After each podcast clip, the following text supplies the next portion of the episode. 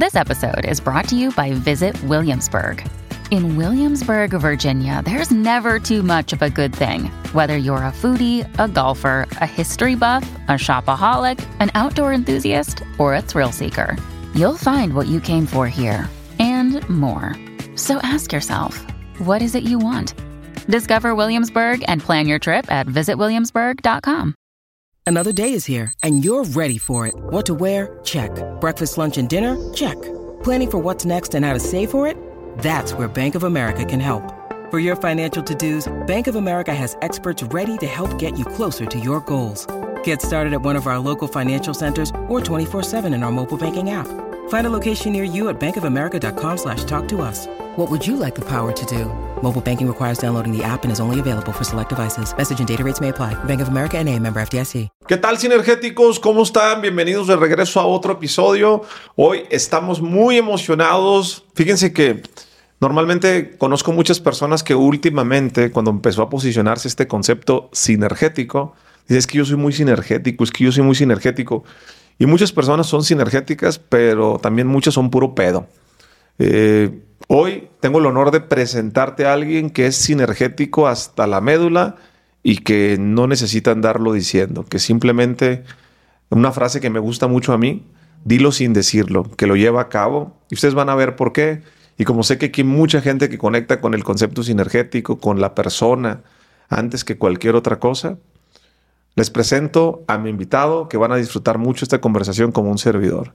Mi estimado Doctor Sonrisas, bienvenido a Sinergéticos. Estoy emocionado de estar contigo y feliz, la neta, de, de poder este, compartir este espacio y de poder ayudarte, de poder hacer uno más uno igual a tres y difundir. Yo creo que tú tienes un mensaje grande, grande. Al contrario, gracias a ti. Estoy feliz de estar aquí. La verdad es que ya te llevo siguiendo un rato en redes sociales. Me encanta tu filosofía, la creo firmemente, la vivo. Este, y creo que es lo que se necesita en este país y en este mundo para poderlo cambiar poco a poquito. Sumar para multiplicar. Dices algo bien poderoso. Una cosa es creer y otra cosa es vivirla, ¿no? Exactamente. ¿Qué es el Doctor Sonrisas para toda la gente que no te conoce? Yo he visto varios podcasts tuyos. Yo estoy emocionado porque siento que te conozco y varios amigos que tenemos en común dicen, no, eh, debes entrevistarlo, él es bien sinergético, es bien sinergético. Y eso casi no pasa. Que, que se refieran a ti como una persona que ayuda, que lo vive. Pero voy a partir de que no te conozco y que no he visto nada tuyo. Y te quiero preguntar, ¿qué es el Doctor Sonrisas? Bueno, Doctor Sonrisas es un, un algo que empezó como un proyecto. Hoy es una asociación ya más formal. Desde hace veinte años eh, nos dedicamos a ayudar a niños que padecen enfermedades crónicas, enfermedades avanzadas o enfermedades terminales, principalmente niños con cáncer. Eh, pero hay muchas enfermedades como cardiopatías, fibrosis quística, V I H, insuficiencia renal. Y el objetivo de Doctor Sonrisas, o la, la filosofía de Doctor Sonrisas, es que la parte anímica es igual de importante que la parte médica. Nuestro eslogan por mucho tiempo es que la felicidad fue la, es la mejor medicina. Eh, y tratamos eso, ¿no? Tratamos... Yo siempre re- relaciono a Doctor Sonrisas como una velita en medio de la oscuridad. Son niños que, que muchas veces pasan momentos bien complicados, desde que los detectan hasta que llegan al hospital y todo lo que sigue. Y pierden la esperanza de luchar, pierden la esperanza de vivir. Y para mí, Doctor Sonrisas es como esa velita que les recupera la esperanza y las ganas de luchar y las ganas de volver a vivir. ¿Cómo empieza Doctor Sonrisas? O sea, ¿cuál fue tu momento de eureka, tu momento de inspiración? Tienes ya muchos años en esto y eres joven. Estamos prácticamente en, en la edad. ¿Qué, qué, qué? ¿Un día te levantaste? Y dijiste... Mira, fue, fue historia chistosa. Este... Cuando estaba estudiando la prepa, siempre fui muy mal estudiante, la verdad. Siempre fui... No, mi mamá me decía, no eres burro, eres huevón. Este, pero sí, sí era burro y era huevón. Sí. Y aparte era relajiento. Entonces, en una clase, este, por andar haciendo tonterías en el salón, me castigaron y me dijeron, tu castigo por andar de chistoso va a ser ir disfrazado de payaso a un asilo al que íbamos cada semana. Este, fui al asilo, me disfrazé de payaso con lo que pude, con lo que tenía, con una camisa del Chapulín Colorado. Este, llegué a hacer concursos con los viejitos, los puse a cantar, los puse a bailar con cero experiencia previa. Eh, y me impresionaba cómo al poco tiempo que regresábamos, los viejitos muchas veces no se acordaban de su realidad que habían vivido, de cuántos hijos tenían o de qué se habían dedicado cuando eran jóvenes, pero se seguían acordando de ese personaje que yo hice. Este... Por esas épocas vi la película de Patch Adams, que es un sí. peliculón, esta película de Robbie Williams que interpreta a este doctor. este, que de hecho va a venir pronto a México. Eh, y en una parte de la película va con viejitos y después va, va con los niños con cáncer. Y la verdad es que yo nunca había tenido, gracias a Dios, un caso cercano de cáncer, ni en mi familia, ni en la escuela, ni en mi grupo de amigos. Okay. Eh, y fuimos el veintitrés de diciembre del dos mil tres a la Casa de la Amistad, que es un albergue que hay aquí en la Ciudad de México para los niños con cáncer. Y lo he dicho, no creo que ahí tengo dos días que marcan mi vida, eh, posiblemente tres, cuando murió mi papá también, pero el día que... Ese veintitrés de diciembre del dos mil tres, que fue la primera vez que vi un niño con cáncer, el día de mi, de mi boda, este, y yo creo que el día que murió mi papá. Eh, pero ese día pues, fue de los días más felices de mi vida, el, el, el llegar. Y creo que lo que más me marcó es ver cómo con tan poco que cualquiera de nosotros podemos hacer. O sea, no necesitas ser payaso, no necesitas ser empresario, no necesitas ser rico. Es ahorita podemos agarrar nuestras cosas, irnos a un hospital y les cambias la realidad a muchas personas. Este, y me impactó mucho eso. Yo me acuerdo que fuimos a comprar juguetes. Eh, hablando de sinergéticos, voy a profundizar un poquito en la historia porque me encanta esta historia, porque es la historia de sinergéticos. Yo me acuerdo que nos juntamos en la mañana para ir al mercado de Sonora a comprar okay. juguetes. Y llegábamos con la gente y le decíamos, señores, que yo quiero comprar muñecas, pero no son para mí. Vamos a llevarlas a un hospital para niños con cáncer, a un albergue. Este, entonces, pff, háganos un buen descuento.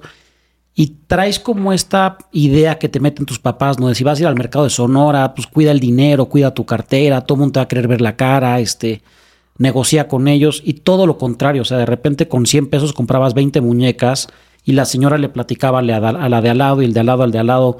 Me acuerdo que salimos con tres bochitos de taxis llenos de juguetes.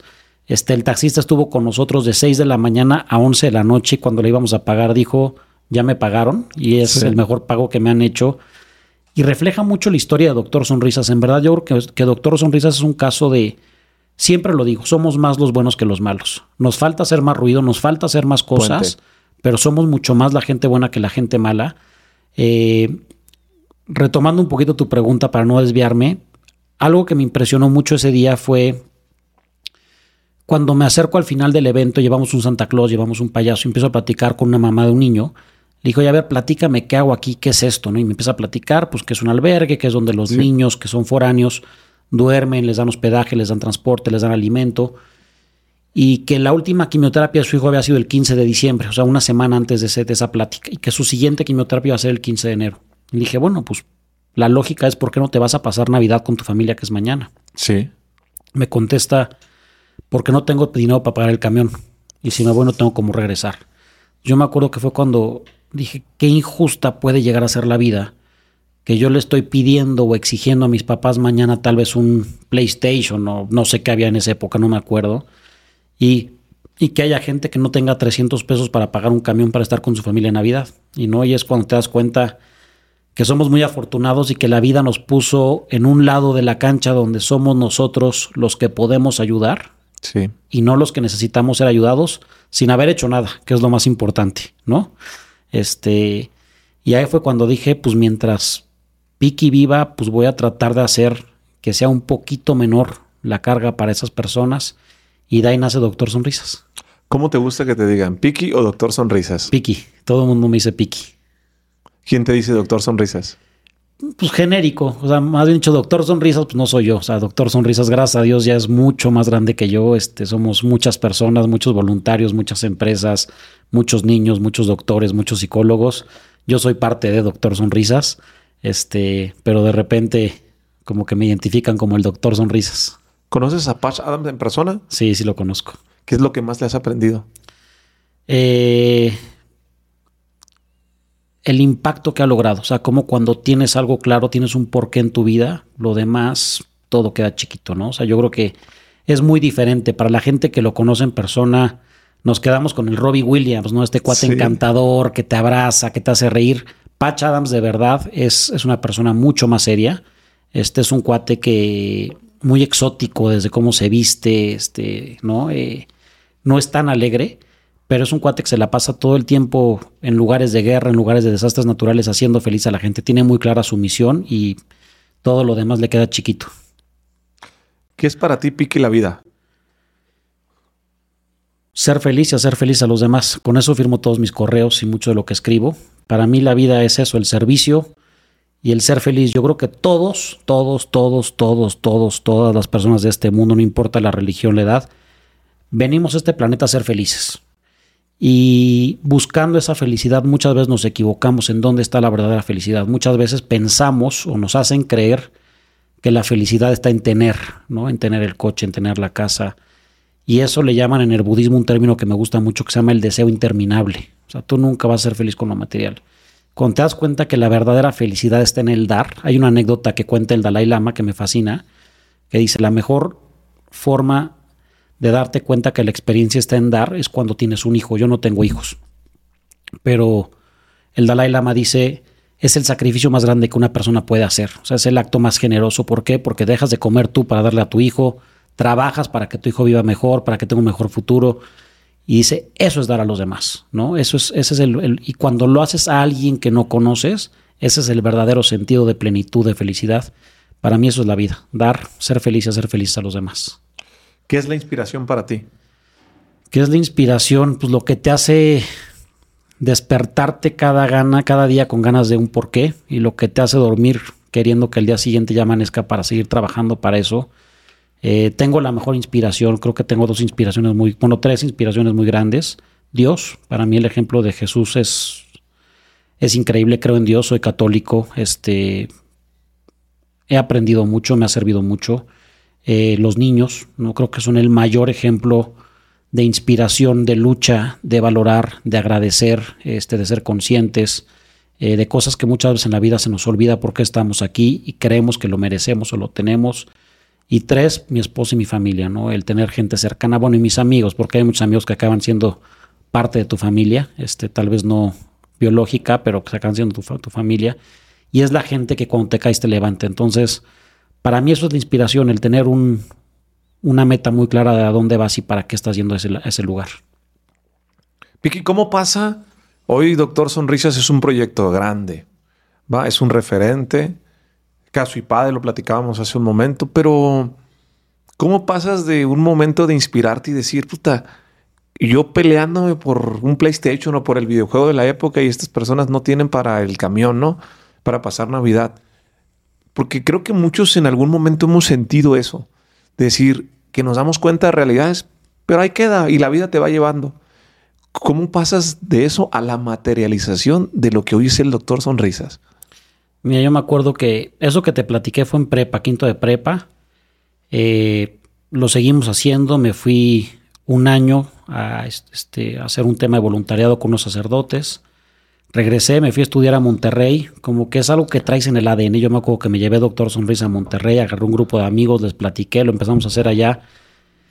Y hubo una época que estaba en quinto semestre donde mi papá me dijo, a ver, está padrísimo lo que haces, me encanta lo que haces, pero pues también me dijo ya, ¿no? O sea, la gasolina cuesta, tu renta cuesta, tu súper cuesta, o sea, ya es momento de, de dejar de soñar y ponerte a trabajar. Sí. Este, empecé a trabajar en una embotelladora y la primera reunión que, tenimo, que tuvimos, me acuerdo que llega el director del área y dice, oigan, este, pues vamos a, a eficientar los procesos, este, y, y vamos a ser más eficientes, y vamos a no sé qué, y generarle ahorros a la empresa. Y esto al final de año nos va a representar un bono de tanto, ¿no? Y todo el mundo así, wow, y qué fregón, se van a vender más latas. Y, y todo el mundo salía así extasiado, ¿no? De nuestro bono.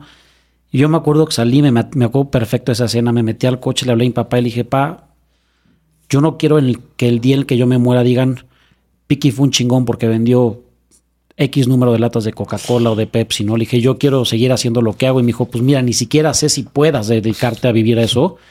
Me dijo, tienes un año para ver cómo le haces. Este, entonces empezábamos a hacer fiestas, literalmente fiestas borracheras, se llamaban los Smile Fest. Este, cobrábamos un cover, conseguíamos el alcohol donado, le decíamos al D J de la causa y le decíamos, pues dona tu, tu noche, ¿no? Entonces, es eso, sinergias. Este, y ahí fue cuando empecé a entender un poco más el sentido de profesionalizar y aparte de profesionalizar, de contagiar también, sí. O sea, de hacer, o sea, porque creo que si te lo quedas para ti no sirve. O sea, creo que el tema de tener una luz, si tú tienes una vela en tu casa y no la compartes con los demás, pues se va a apagar, se va a derretir. Creo que la verdadera magia de esto pues, es la sinergia, es el compartir esa luz con las demás personas, empresarios, voluntarios, doctores, artistas, doctores, papás, todo eso. ¿Y cómo y qué pasa después de hacer estas fiestas, de empezar a agarrar fondos? ¿Cómo empieza a tomar forma el proyecto? O sea, empezamos a hacer esas fiestas. Me acuerdo que nos pagábamos al principio tres mil pesos. Éramos como ocho cuates este, en Monterrey. Fuimos, nos prestaron una oficina. Este, y la prim- el primer donativo fuerte que, que recibimos, me acuerdo que fue una enseñanza muy, muy grande. Eh, de una, una carrera de diez kilómetros, casi una empresa de cines. Y la directora de la, de la fundación nos dijo, oye, es muy importante que una parte importante de este donativo la usen para ustedes y para crecer. ¿Por qué? Porque éramos tan poquitos y estábamos en tantas cosas que tal vez tú me dabas un donativo de, no sé, cien mil pesos y por lo mismo que era ir a cambiar el cheque, ir a comprar las medicinas, ir al hospital, ir a entregarlas, regresar, nunca te dábamos a ti un reporte de qué había pasado con ese donativo, nunca te mandábamos una foto, okay. No porque no lo hiciéramos, simplemente porque estábamos como locos, ¿no? Entonces nos decía, tienen que profesionalizar lo que hacen. Y ahí entendí eso, el sentido de decir, bueno, pues vamos a contratar a gente. Creo que en México sigue existiendo mucho esta mentalidad de cuando te dedicas al altruismo casi casi tienes que vivir de la, de la limosna de la gente. Yo creo que al revés, ojalá. Y que sí, hay, estoy seguro que en tu podcast hay muchísima gente que se quiere dedicar a hacer un tema de altruismo para educación, para el hambre, para que sepan que se puede vivir de esto y que se puede vivir bien y que se tiene sí. que vivir bien porque nuestro, tra- nuestro trabajo es igual de honrado que el de un futbolista o que el de un empresario. Al revés, tenemos más impacto, ¿no? Eh, entonces, poco a poco empezábamos a crecer. Hicimos un consejo de administración que nos ayudó muchísimo, formado por tres empresarios muy exitosos, todos de ellos desinteresados, donde creo que también rodearte de gente más fregona, con más experiencia sí. que tú, te ayuda a quitarte muchas piedras del camino.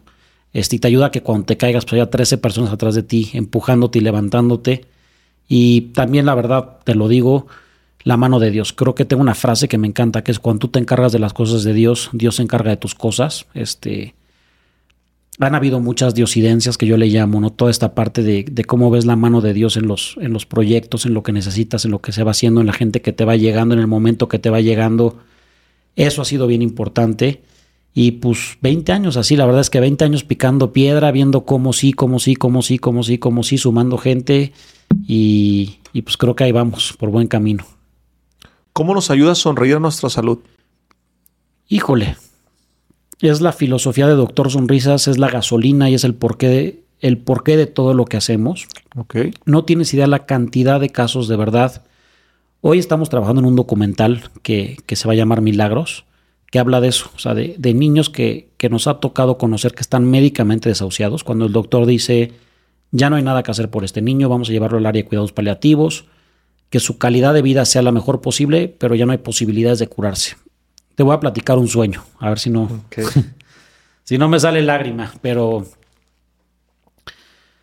Ay, güey, este, cuando estaba estudiando en la Universidad de Monterrey. Este episodio es patrocinado por Immunotech, una empresa canadiense con más de cuarenta y cinco años en investigación científica, respaldado por más de setenta y ocho patentes a nivel mundial, más de ochenta y cinco estudios publicados y la colaboración de más de ciento veinticinco instituciones médicas. Inmunocal es la elección preferida por millones de clientes satisfechos en catorce países alrededor del mundo. Inmunocal, el producto líder en la investigación del glutatión, es una fórmula única diseñada para brindar los aminoácidos esenciales que nuestro cuerpo necesita para sintetizar este antioxidante de manera efectiva, fortaleciendo nuestra capacidad para combatir enfermedades y mantenernos saludables. El glutatión es un antioxidante vital que desempeña un papel esencial en la protección de nuestras células contra el estrés oxidativo y los daños provocados por los radicales libres.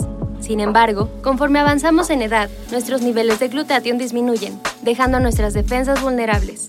Con Inmunocal, no solo estás invirtiendo en tu salud, también estás confiando en la excelencia respaldada por décadas de investigación y testimonios reales. Únete a la comunidad de personas que han descubierto el poder transformador de Inmunocal y comienza tu viaje hacia una vida más saludable y plena hoy mismo. Eh, íbamos al hospital universitario y, al, y a la Clínica veinticinco, que está en la calle Gonzalitos, y en una de estas visitas conozco a una niña que se llama Daniela. Este, pues, se acerca un doctor conmigo y me dice, oye, Piki, pues Daniela ya, ya está en la parte de cuidados paliativos, este, hay que hacer algo chiquito con ella, ya está, ya está muy delicada, este, platica con ella, ¿no?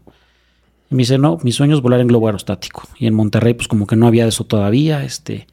Me diño que su sueño era conocer volar en globo aerostático, conocer un oso panda y que le encantaba Shakira. Uh-huh. Entonces, pues viendo cómo hacer, le dije al doctor, por favor, dame chance de llevármela a México. O sea, porque están los globos estos de Teotihuacán. Sí. Y me dijo, pues bajo tu riesgo, ¿no? O sea, sí, sí es, sí es un tema. Le hablé a la gente que estaba aquí en México, les dije, oigan, va para allá una niña. O sea, todavía estábamos muy chavos, este, como esas veces que te crees Superman, que nada va a pasar, sí, y gracias a Dios no pasó nada. Llegó Daniela, me acuerdo que llegó y la llevamos a la Basílica de Guadalupe, entramos y lo primero que estaba diciendo el padre es cómo Dios muchas veces cura a través del amor. Sin que supiera el padre que íbamos, lógicamente, ¿no? Hasta Daniela se puso cara así como de, ay, güey, esto está raro. Este, fuimos al Museo Papalote, por coincidencia estaba uno de los directores o de los dueños, vio a Daniel en silla de ruedas, salió, le hicieron un tour privado. Eh, al día siguiente el vuelo es muy temprano, es como a las, cuando está amaneciendo, como a las cinco o seis de la mañana. Y la mamá baja muy temprano, como a las cuatro, y nos dice, es que estoy emocionadísima, ayer Daniela cenó un plato de arroz con frijoles. Para mí no fue relevante, pero cuando entiendes que llevaba más de tres meses sin comer algo en sólido, sin vomitarlo, y en un día, ¿no? Este, pues nos fuimos al, al globo, subió en globo, espectacular. La verdad es que tú ves el video y no había una nube, bajó, los de la empresa hicieron un brindis con ella. Salimos de ahí, la llevamos al, al zoológico. Los lunes el zoológico cerraba, no sé si siga cerrando por mantenimiento los días lunes. La recibieron, eh, entró a darle de comer al oso panda. Uh-huh. Este, en el, en el hotel que se estaba quedando le pusieron todo a la cama con fotos de Shakira y su disco de Shakira y todo eso. Fue un sueño espectacular, creo que fue el primer sueño en forma que hicimos en Doctor Sonrisas. Y regresamos a Monterrey y yo pues iba todos los martes y jueves a la, al hospital universitario. Entonces hay un área donde hay un pasillo largo con unos reposets, que es donde les dan quimioterapia a los niños. Y me encuentro a Daniela ahí la primera vez y pues como que no dije nada. Voy el siguiente día, el siguiente, o sea, la siguiente vez que visito y la veo igual y digo al doctor, oye, pues dame cuidados paliativos porque le están dando quimioterapia. Me dice, pues su cuerpo ya le está aceptando. No sabemos qué pasó, este, pero su cuerpo ya le está aceptando. Hoy Daniela está curada. Nos invitó a su fiesta de los quince años. Este, y así nos toca, la verdad, con muchísimos niños. Cuando llevamos a niños a Cancún, es una transformación de cuarenta y cinco minutos. Cuando ves al niño en el aeropuerto y llega con su silla de ruedas, con su cobijita, este, pasan el filtro de seguridad y los ves viendo los aviones. Y cuando llegan a Cancún dices, ¿dónde se apagan? O sea, me acuerdo en el sueño de un niño que fue el niño centenario de la América, cuando fueron los cien años de la América, se acercan dos jugadores conmigo y me dicen, oye, ya en buen plan, a ese niño lo raparon, no está enfermo, ¿sí? Le dije, te juro que está enfermo y está César Augusto. Este, le dije, está enfermo y está en una etapa avanzada su enfermedad. Me decían, sí, pero ¿cómo? Si está todo el día corriendo, come, sube, baja, se mete a los vestidores, sale. Me decían, ¿en serio está enfermo? Y le digo, sí. Dice, no, pues no parece. Y eso es, o sea, la, la parte anímica, no solamente en los niños enfermos, esto es bien importante decirlo, todos tenemos, o desafortunadamente vamos a tener un familiar, un amigo, que caiga en una depresión, que caiga en una enfermedad. No saben lo importante que es el, el, el darles una razón, el darles un motivo, el darles un porqué, el darles una alegría, cambia muchísimo la parte anímica, o sea, la parte de la cabeza, la parte del corazón, la parte de la fe es bien importante en un tratamiento. Y ella vive, Dani. En este caso, mira, me, me, se me pusieron los ojos con lágrimas, como estás diciendo. O sea, su fiesta de quince años. Su fiesta de quince años, curada. Este, hoy es mi amiga en Facebook. Hace mucho ya no la veo, pero, pero así muchísimos casos. Y también está el otro caso, ¿no? Está la otra historia que es cuando los niños llegan a morir. Es muy común porque sabes que estás metiéndote a un ring donde, donde es algo que puede pasar. Pero el... El haber hecho algo, a mí de las cosas que más me gusta de Doctor Sonrisas es el pensar que algo que podemos hacer nosotros humanamente, llevar al niño al estadio de fútbol, llevarlo al mar, que la familia se quede más con ese recuerdo de tres días o de un día o del día que conoció a algún artista o del día que fue con un futbolista o lo que sea, que los cuatro años que estuvo en tratamiento. No tienes idea la cantidad de niños que fallecen y que tienen sus cenizas con la arena que el niño tenía en el mar, con las conchitas, con la camisa que le dio el jugador del, del, del equipo de fútbol, con el autógrafo, y se quedan con esa imagen. O sea, creo que también para la familia es bien importante cerrar ese ciclo. Yo tengo sí. una, un cuadro en mi oficina que es un Jesús sentado con un niño peloncito con su nariz de Doctor Sonrisas, que me lo hizo el papá de Kader, un niño de Doctor Sonrisas. Y mi historia que me cuento a mí mismo es decir, híjole, qué, qué fuerte decir ser Dios, ¿no? Y decir, oye, va a llegar un niño que se murió de cáncer, seguramente Dios debe decir, híjole, este pues va a llegar enojado conmigo, ¿no? Y que llegue el niño corriendo feliz con su nariz y decirle gracias porque pude conocer a este artista, gracias porque pude conocer el mar, gracias porque pude ir a Disney, como que cambia toda la perspectiva. Entonces también es algo que hace, pues que a pesar de que es bien doloroso esa parte, que le dé un sentido muy importante a nuestro trabajo y aprendes a ver la muerte de una forma diferente. Piki, ¿qué es una enfermedad crónica? Una enfermedad crónica, pues son enfermedades que ponen en riesgo las vidas. Eh, eh, principalmente es el cáncer. O sea, en México, cada año entre cinco mil y seis mil casos se detectan de cáncer infantil. Más aparte, cerca de veinte y veinticinco mil casos activos que hay. Este, entonces, con los que más trabajamos son niños con cáncer. Eh, hay otras enfermedades que son mucho menos famosas, no que suena feo, pero cardiopatías, parálisis, fibrosis quística, insuficiencia renal, huesos de cristal, que no tienen el foco o el apoyo que tienen los niños con cáncer, que no todos lo tienen, o sea, porque nos hace falta mucho en este país para que todos tengan eso que necesitamos. Eh, son enfermedades que, que desde que se detectan van deteriorando la vida del niño. Y algo muy importante que hemos hecho es no atender solamente al niño. Me acuerdo que en el segundo evento, ahorita retomando un poco el, el, el por qué, la primera fiesta, o sea, grande que hicimos después de ese primer evento que te platicaba de Casa de la Amistad, le pedí a los directores de mi escuela en prepa que si me prestaban el patio de, de la escuela un día para hacer una fiesta un sábado. Y pues hicimos juegos inflables, no le pedíamos a papás de amigos que nos donaran sándwiches, lotería, lo típico, ¿no? Como, sí. una, como una fiestita. Y había una mesa como esta de plástico, y un grupo de amigas les pidió a los niños que en un papel blanco dibujaran cuál es su sueño. Y ya cuando se acabó el evento estábamos viendo los sueños, pues los típicos, ¿no? Quiero ser piloto, quiero ser doctor, quiero ser militar, quiero conocer a tal jugador. Y había uno que decía, mi sueño, mi sueño es tener cáncer como mi hermano para que mis papás me quieran. Este, entonces fue cuando nos sentamos y dijimos, esto no es un tema del niño, esto es un tema de la familia. Entonces vamos a atendernos nada más al niño, vamos a ayudar a la familia, y vamos a ayudar a los hermanos, y vamos a ayudar a los papás.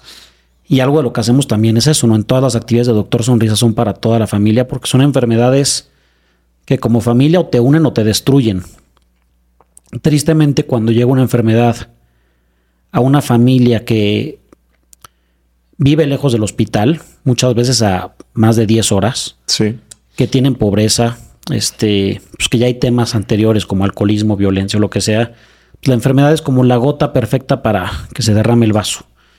Y es algo que no podemos permitir. Y cuando muere un niño más, o sea, algo que nos pasaba mucho era que veíamos que en la muerte los niños del divorcio era automático. Y le decíamos a los doctores, hay que hacer algo, o sea, necesitamos hacer algo porque pues, hay más hermanos en la ecuación, o sea, no podemos sí. permitir que eso pase. Los doctores decían, híjole, es que con trabajo sí puedo atender a los que hay, ¿no? Entonces, mucho de lo que hacemos en Doctor Sonrisas es tratar de ayudarnos nada más al niño, sino toda la familia. Piki, ¿por qué le da cáncer a un niño? Te digo mi teoría, y no creo que a todo el mundo le guste. Para mí son, son ángeles que Dios nos manda. Yo no creo que un... que un niño tenga la culpa o que un papá tenga la culpa por algo que haya hecho. Científicamente se dice que puede ser mucho por el porcentaje de casos que hay en el país, que los papás que trabajan en el campo con fertilizantes, insecticidas, en fábricas, puede ser, no se sabe, no hay, no hay una, no hay una respuesta a tu pregunta. La respuesta que yo me he creado en estos veinte años es, son ángeles que Dios nos presta y que te enseñan a valorar lo que tienes en el día a día. A que cuando te despiertes des gracias porque puedes ver, porque puedes caminar, porque puedes comer, porque tienes una cama, porque tienes un techo, porque tienes un coche. A pesar de que tal vez no tienes el coche que tienes, a pesar de que no tienes el techo, la casa en la que soñaste, o la que sale en las novelas, o la que sale en las redes sociales. Y estos niños te vuelven a poner los pies en la tierra. O sea, creo que son como... Y, y muchas veces son los niños que se mueren, para mí, lo que le digo a los papás, son ángeles, y son ángeles que su lugar no es en el cielo, su lugar no es en la tierra, su lugar es en el cielo. Entonces Dios nos los presta un ratito y te lo juro, por lo más sagrado que tengo, que no me ha tocado un niño que fallezca y que se haya ido sin haber cumplido su misión. Y que, ¿cuál es su misión? Cambiar a la gente. Cambian a los doctores, cambian la mentalidad de sus vecinos, cambian la mentalidad de sus tíos, cambian la mentalidad de los voluntarios. Son niños con una sabiduría que ni el más grande filósofo premio Nobel lo podría hacer. O sea, porque tú ves un niño de cuatro años y dices, ¿cómo un niño me puede cambiar sí. a mí, no empresario, con este, títulos y con cuentas de banco?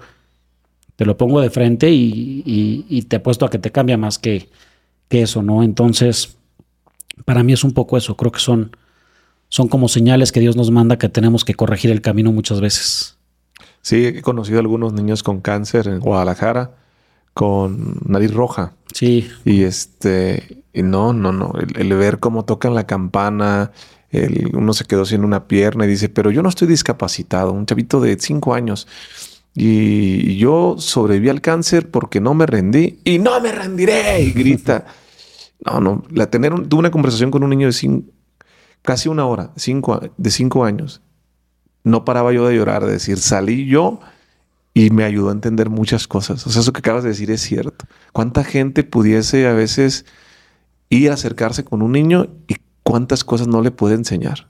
Esa es la magia del servicio, que tú crees que vas a ir a ayudar sí. y sales ayudado tú. O sea, sales con una maestría después de ir a un hospital con los niños. Piki, ¿cómo le explican a un niño que tiene una enfermedad crónica, que tiene cáncer? ¿Cómo se le dice? Pues tristemente como va. O sea, tristemente creo que es difícil explicarlo de una forma científica, ¿no? De que tus células se volvieron locas y, y los glóbulos hay más de unos que de los otros. Y, o sea, entonces para un niño de cuatro años entenderlo es bien difícil. Nosotros lo que hacemos es acompañarlos. Los doctores, lo que pasa hoy, y es algo que, que hemos tratado de hacer mucho en la fundación con un apoyo psicológico, es apoyar en esa parte cuando van a darle la noticia a un niño, porque muchas veces los doctores tampoco es que los quiera poner como los malos, al revés, no son superhéroes de carne y hueso. Este, o sea, hay, si no me equivoco, son cerca de ciento ochenta oncólogos pediatras en el país para seis mil niños con cáncer. ¿ciento ochenta? ciento ochenta oncólogos pediatras. O sea, imagínate. No, hombre, así fueran trescientos. Aunque nada. Fueran quinientos, ¿no? Entonces, son doctores que muchas veces están sentados y tienen una lista de espera de trescientos niños que tienen que ver en, en tres días.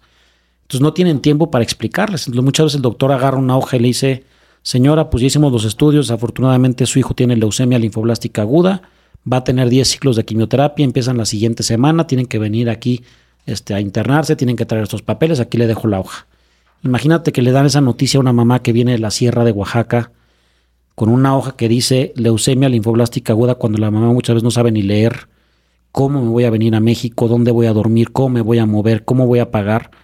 Y pasan cosas fuertes, ¿no? Pasan cosas como muchas veces hay abandono de papás. Es algo común que el papá por miedo vaya y deje al hijo en el hospital y diga, pues yo no me puedo hacer responsable, o posiblemente el hospital lo haga mejor que yo. ¿Abandono así literal? Sí, es común en este tema. Este, pasa mucho tema que el papá dice, pues no, mejor buscamos a, al brujo del pueblo, ¿no? Y que le dé las plantas medicinales, este...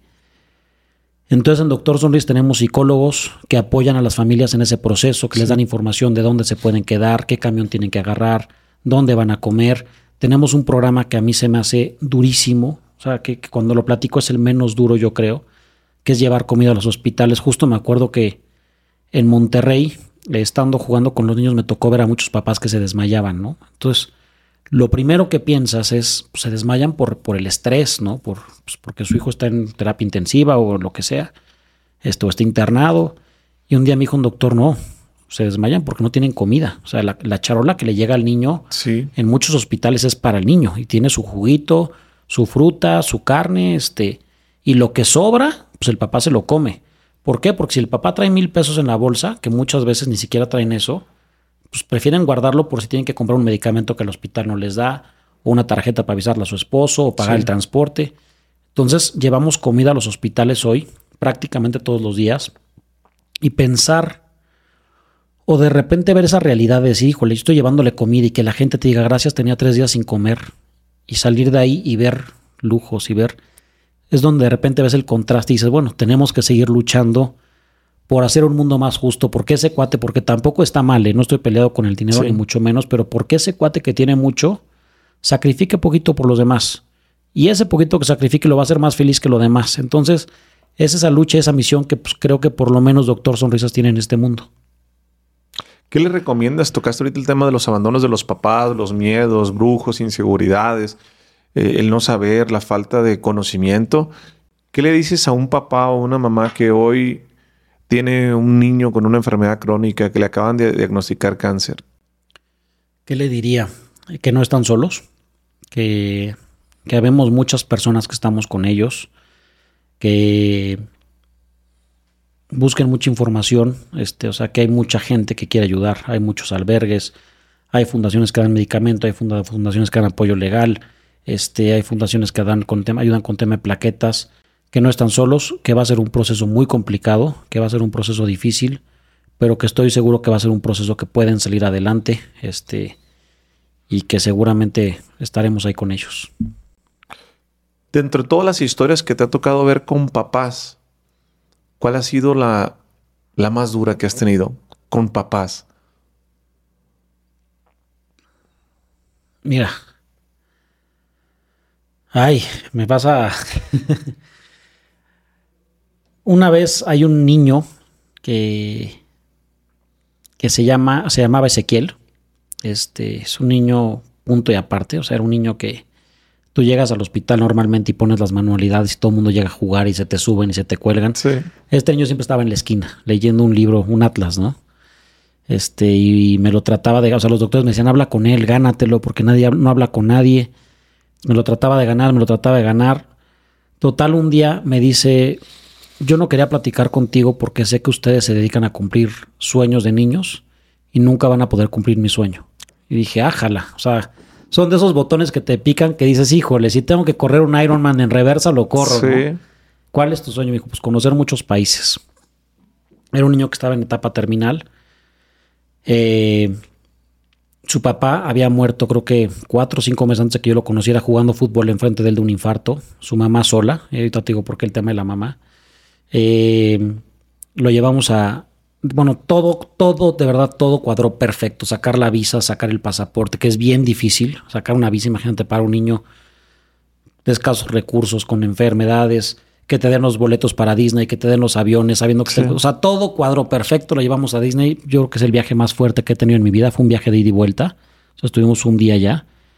Eh, al poco tiempo... O sea, como anécdota, me acuerdo que... Yo lloraba, yo no soy tan llorón, pero llegué a la tienda de Disney y le dije, Ezequiel, compra lo que quieras. O sea, le dije, aquí está la tarjeta de Doctor Sonrisas, métete a la tienda y compra lo que tú quieras. Todavía me marqué en la oficina y les dije, creo que vamos a, a quebrar Doctor Sonrisas. Y sale con tres llaveros. Le digo, ¿qué pasó? Me dice, nada de lo que yo compre me puedo llevar al cielo. Me dijo, este llavero es para mi mamá. Bueno, a su mamá le compró un guante de cocina y los tres llaveros eran para sus doctores y enfermeras. Eh, me tocó ir al funeral.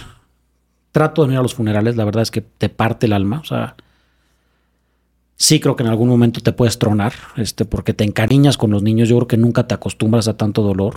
Eh, estuve pegado, muy pegado a Ibeji, a Ibeji, su mamá. Eh, evidentemente una depresión terrible, ¿no? Pues tenías un era hijo único, su esposo había muerto, sus papás habían muerto, o sea, los abuelos, los abuelos de Ezequiel habían muerto. Y eso, o sea, yo le decía a Ibeji, tienes que pensar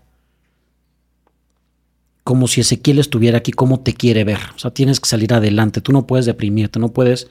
Y hoy me da mucho gusto que es una señora que a pesar del dolor, que es muy grande y ese nunca se va a quitar, ha salido, ha vendido bolsas y lo pongo mucho como ejemplo porque el dolor de perder un hijo pues ha de ser algo que no quiero imaginar, ¿no?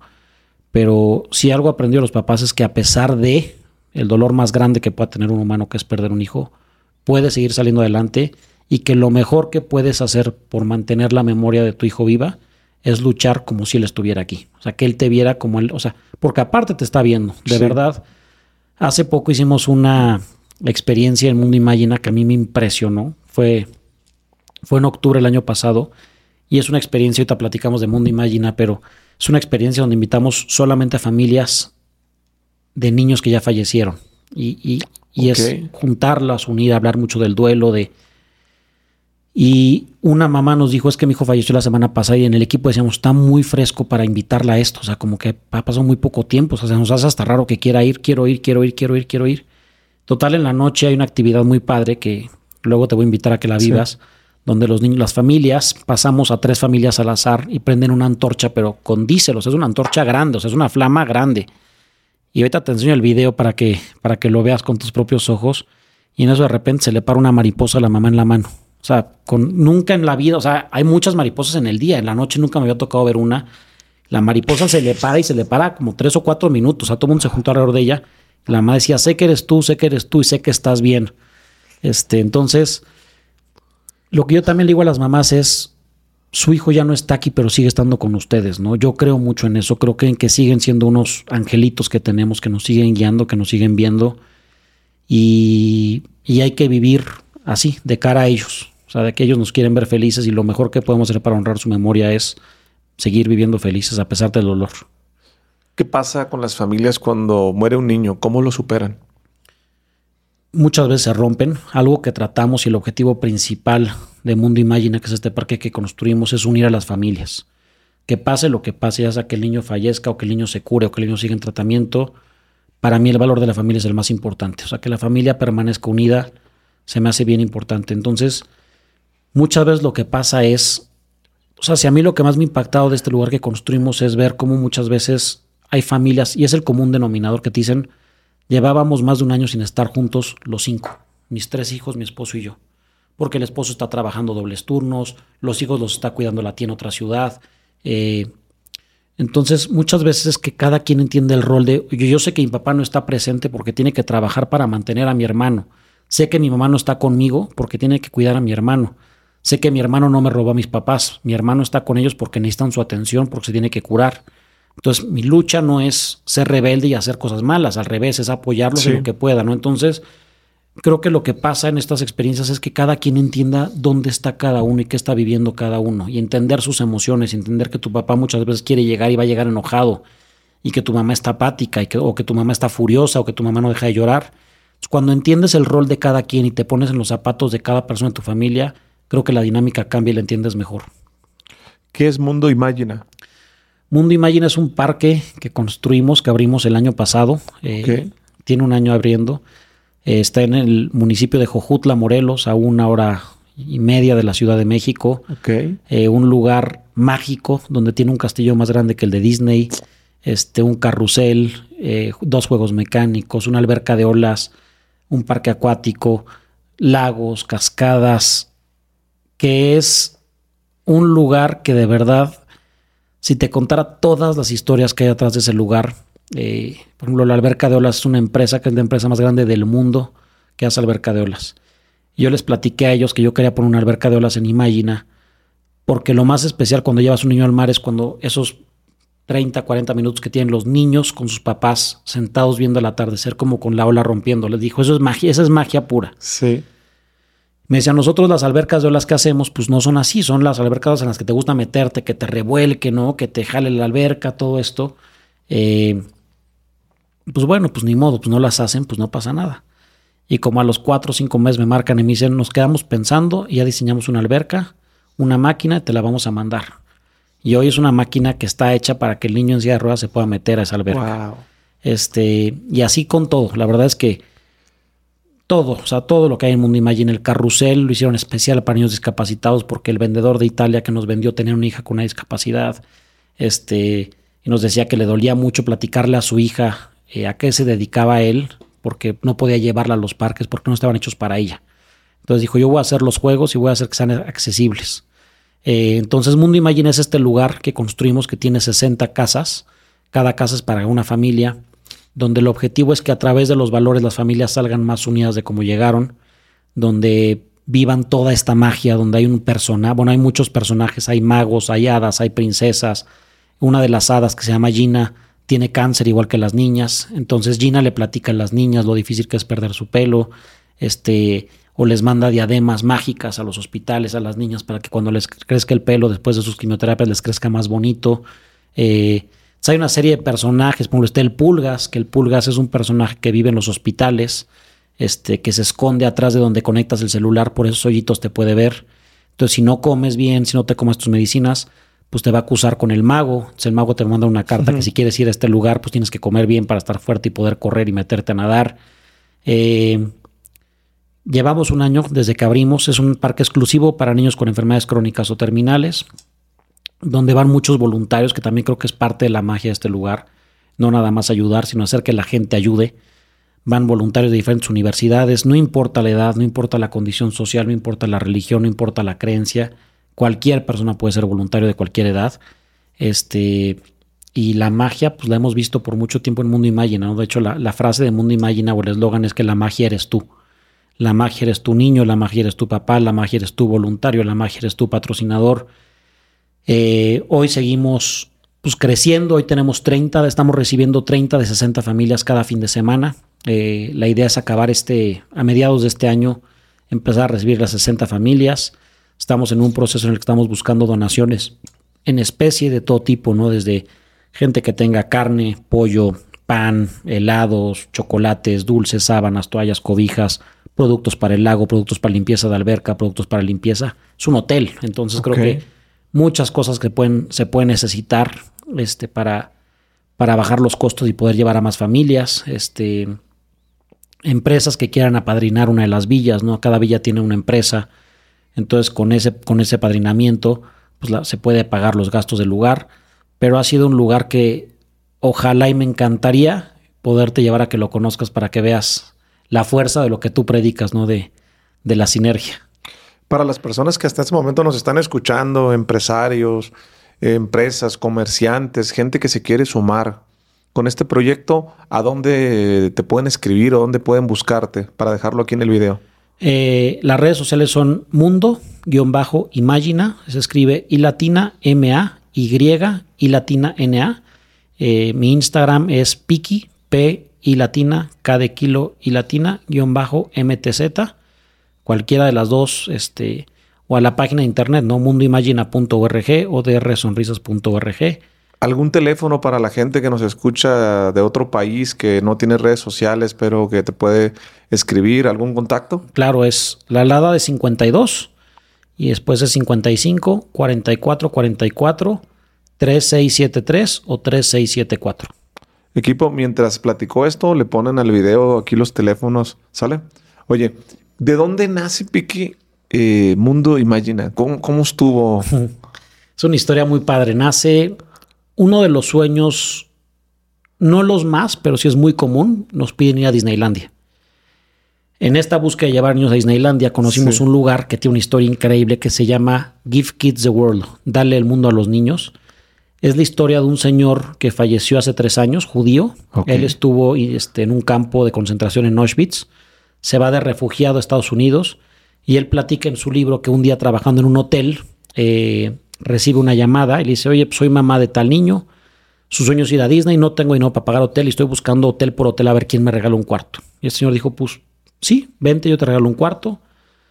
Que fue una experiencia muy padre, que ese niño regresó a su ciudad, le platicó a los demás niños que este señor lo había recibido.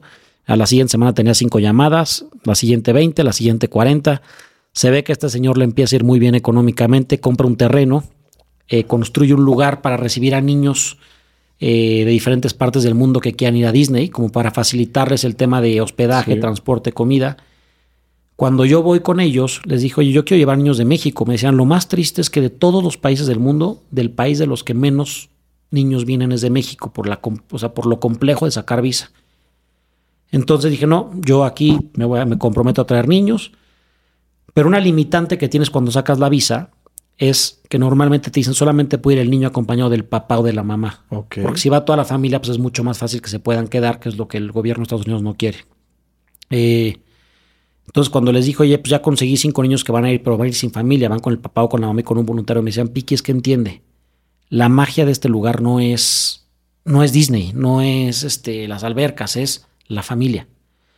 Eh, entonces, pues regresé y vi que era imposible legalmente llevarme a todas las familias y dije, necesitamos construir algo así en México. Eh, y empezando a buscar, ¿no? Decíamos, ¿dónde sí. lo hacemos? Queríamos hacerlo en Monterrey, después estuvimos buscando un terreno en Saltillo.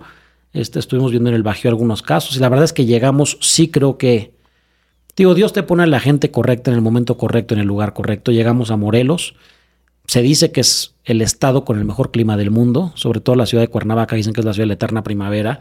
Es un lugar que hace mucho calor todo el año. Sí. Este, ahí sí no hay, o sea, esa sudadera que traes nunca la vas a usar en Cuernavaca. Este, todo florece padrísimo, muchos colores. Llegamos allá a Cuernavaca y de ahí decimos construir un lugar para que las familias puedan unirse después de un proceso tan difícil como estas enfermedades. ¿Es solo para familias? Solo para niños, niñas con enfermedades crónicas y terminales y sus familias. Exactamente. O sea, pueden ir hasta cinco personas más el niño de su familia. ¿Cómo te separas? ¿Cómo te desprendes? ¿Cómo sueltas la muerte de un niño que acompañaste? Rezando. Yo nunca he ido al psicólogo, no estoy en contra. Este, pero... Saliendo del hospital, bueno, aquí en México del siglo veintiuno me tocaba, me acuerdo que en la parte de eh, donde están las ambulancias hay un pequeño altar y ahí me tocó mentarle la madre a Dios muchas veces, agradecerle muchas veces, este, pedirle muchas veces, y así es como me ha funcionado. La verdad es que rezando, platicándole a Dios, diciéndole que hay veces que yo no entiendo por qué pasa eso, ¿no? Eh, me decían una vez, oye Piki, si tú crees en Dios y hablas mucho de Dios, y Dios es bueno, ¿por qué Dios permite que le dé cáncer a los niños? Y lo que te respondí hace ratito, ¿no? Creo que, creo que no, no es que Dios lo permita, es que creo que Dios nos manda señales de repente de volver. Las dos lecciones más grandes que yo aprendí en Doctor Sonrisas es valorar y agradecer. Eh, dar gracias por todo lo que tenemos, valorar lo que tenemos. La mejor forma de agradecer cuando tenemos algo es compartiéndolo con los demás. Este... Entonces, yo soy muy, muy de esa idea, ¿no? Hay mucha gente, evidentemente, eh, hacemos dinámicas para los voluntarios cuando salen, que entre, cada, entre ellos platican. Este, lo aprendimos de otras fundaciones, eh, como Risaterapia, Doctor Payaso, una dinámica que se llama La Regadera, donde cada uno platica qué vio, qué vivió, sí. qué sintió, ¿no? Qué es lo, y, y es una forma de sacarlo. Hay psicólogos, si en algún momento quieres hablar. Y sobre todo lo que tratamos mucho es en la prevención. O sea, que tú sepas a qué vas. Eh, por ejemplo, si un voluntario quiere ir a un hospital, no lo llevamos luego, luego los niños están internados, lo llevamos a la parte de consulta externa, va a cierto tiempo, o sea, lo vas como subiendo de niveles. Sí. Dependiendo cómo vayas reaccionando y anímicamente, pues lo vas conteniendo, ¿no? Entonces, pero siendo más concreto, mi respuesta es rezando. ¿Qué le dices a una persona que así como tú se enojó, le mentó la madre de Dios, que está enojado con Dios porque tiene un, ferm- un familiar enfermo, o porque tiene un hijo enfermo, o porque está enferma esta persona? ¿Qué le dices? Que se vale estar enojado, o sea, que Dios también acepta mentadas de madre, que Dios también entiende tu dolor, que Dios te acompaña y que Dios nunca te va a soltar. Lo más importante es eso, que sepas que a pesar de tu enojo, que sepas que a pesar de tu tristeza, que sepas que a pesar de, de lo que sientes, Dios nunca te va a soltar de la mano. Y en algún momento vas a sentir como esa, ese apapacho que necesitas de él. ¿Qué sentiste cuando abriste por primera vez Imagina? Uf, mira, fue... Fue difícil, ¿no? Es como, yo creo que cuando te preguntan a ti qué sentiste cuando viste tu podcast en el número uno, todo el mundo espera una respuesta y dices, híjole, nervio porque tengo sí. que comprar las cámaras y tengo que, ¿no? Y es, y es sí. el reto de mantenerte, ¿no? Entonces, pero desde que vas, la verdad es que la vibra que se siente es increíble. O sea, desde que llegas, sabes que estás en un lugar especial. Eh, sentí... Sentí como cuando empiezas a correr un maratón, que si sí estoy aquí, no voy a parar, ¿no? Uh-huh. No sé qué venga, pero sé que tengo que llegar a la meta, a pesar de lo que sea. Este, mucha emoción. La verdad es que cuando ves a las familias ahí, desde que empezaron a ir las familias, todos los problemas se hicieron chiquitititititos. Me acuerdo que una vez platicando con Fernando Landeros del Teletón, me decía eso, ¿no? Me decía, el problema es del tamaño que tú lo quieras ver. Si quieres estar abajo del problema, pues lo vas a ver enorme. Si te quieres parar de parar y ver el problema chiquito, pues lo vas a hacer chiquito. Tú decides qué tamaño quieres ver el problema.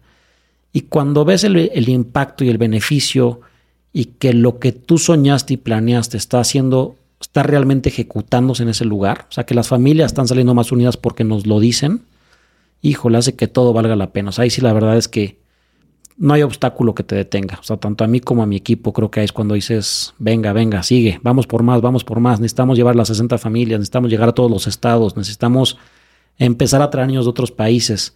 Y eso es felicidad. Actualmente, ¿de qué tamaño es Doctor Sonrisas? Hoy tenemos presencia en veintitrés ciudades del país, cinco diferentes países de Centro y Sudamérica. La magia verdadera de Doctor Sonrisas es que mucha gente piensa que es una fundación o con un edificio completo. Sí. Estas veintitrés ciudades, todo es gente voluntaria. Es como si tú me dijeras, oye, pues yo en Guadalajara quiero empezar Doctor Sonrisas.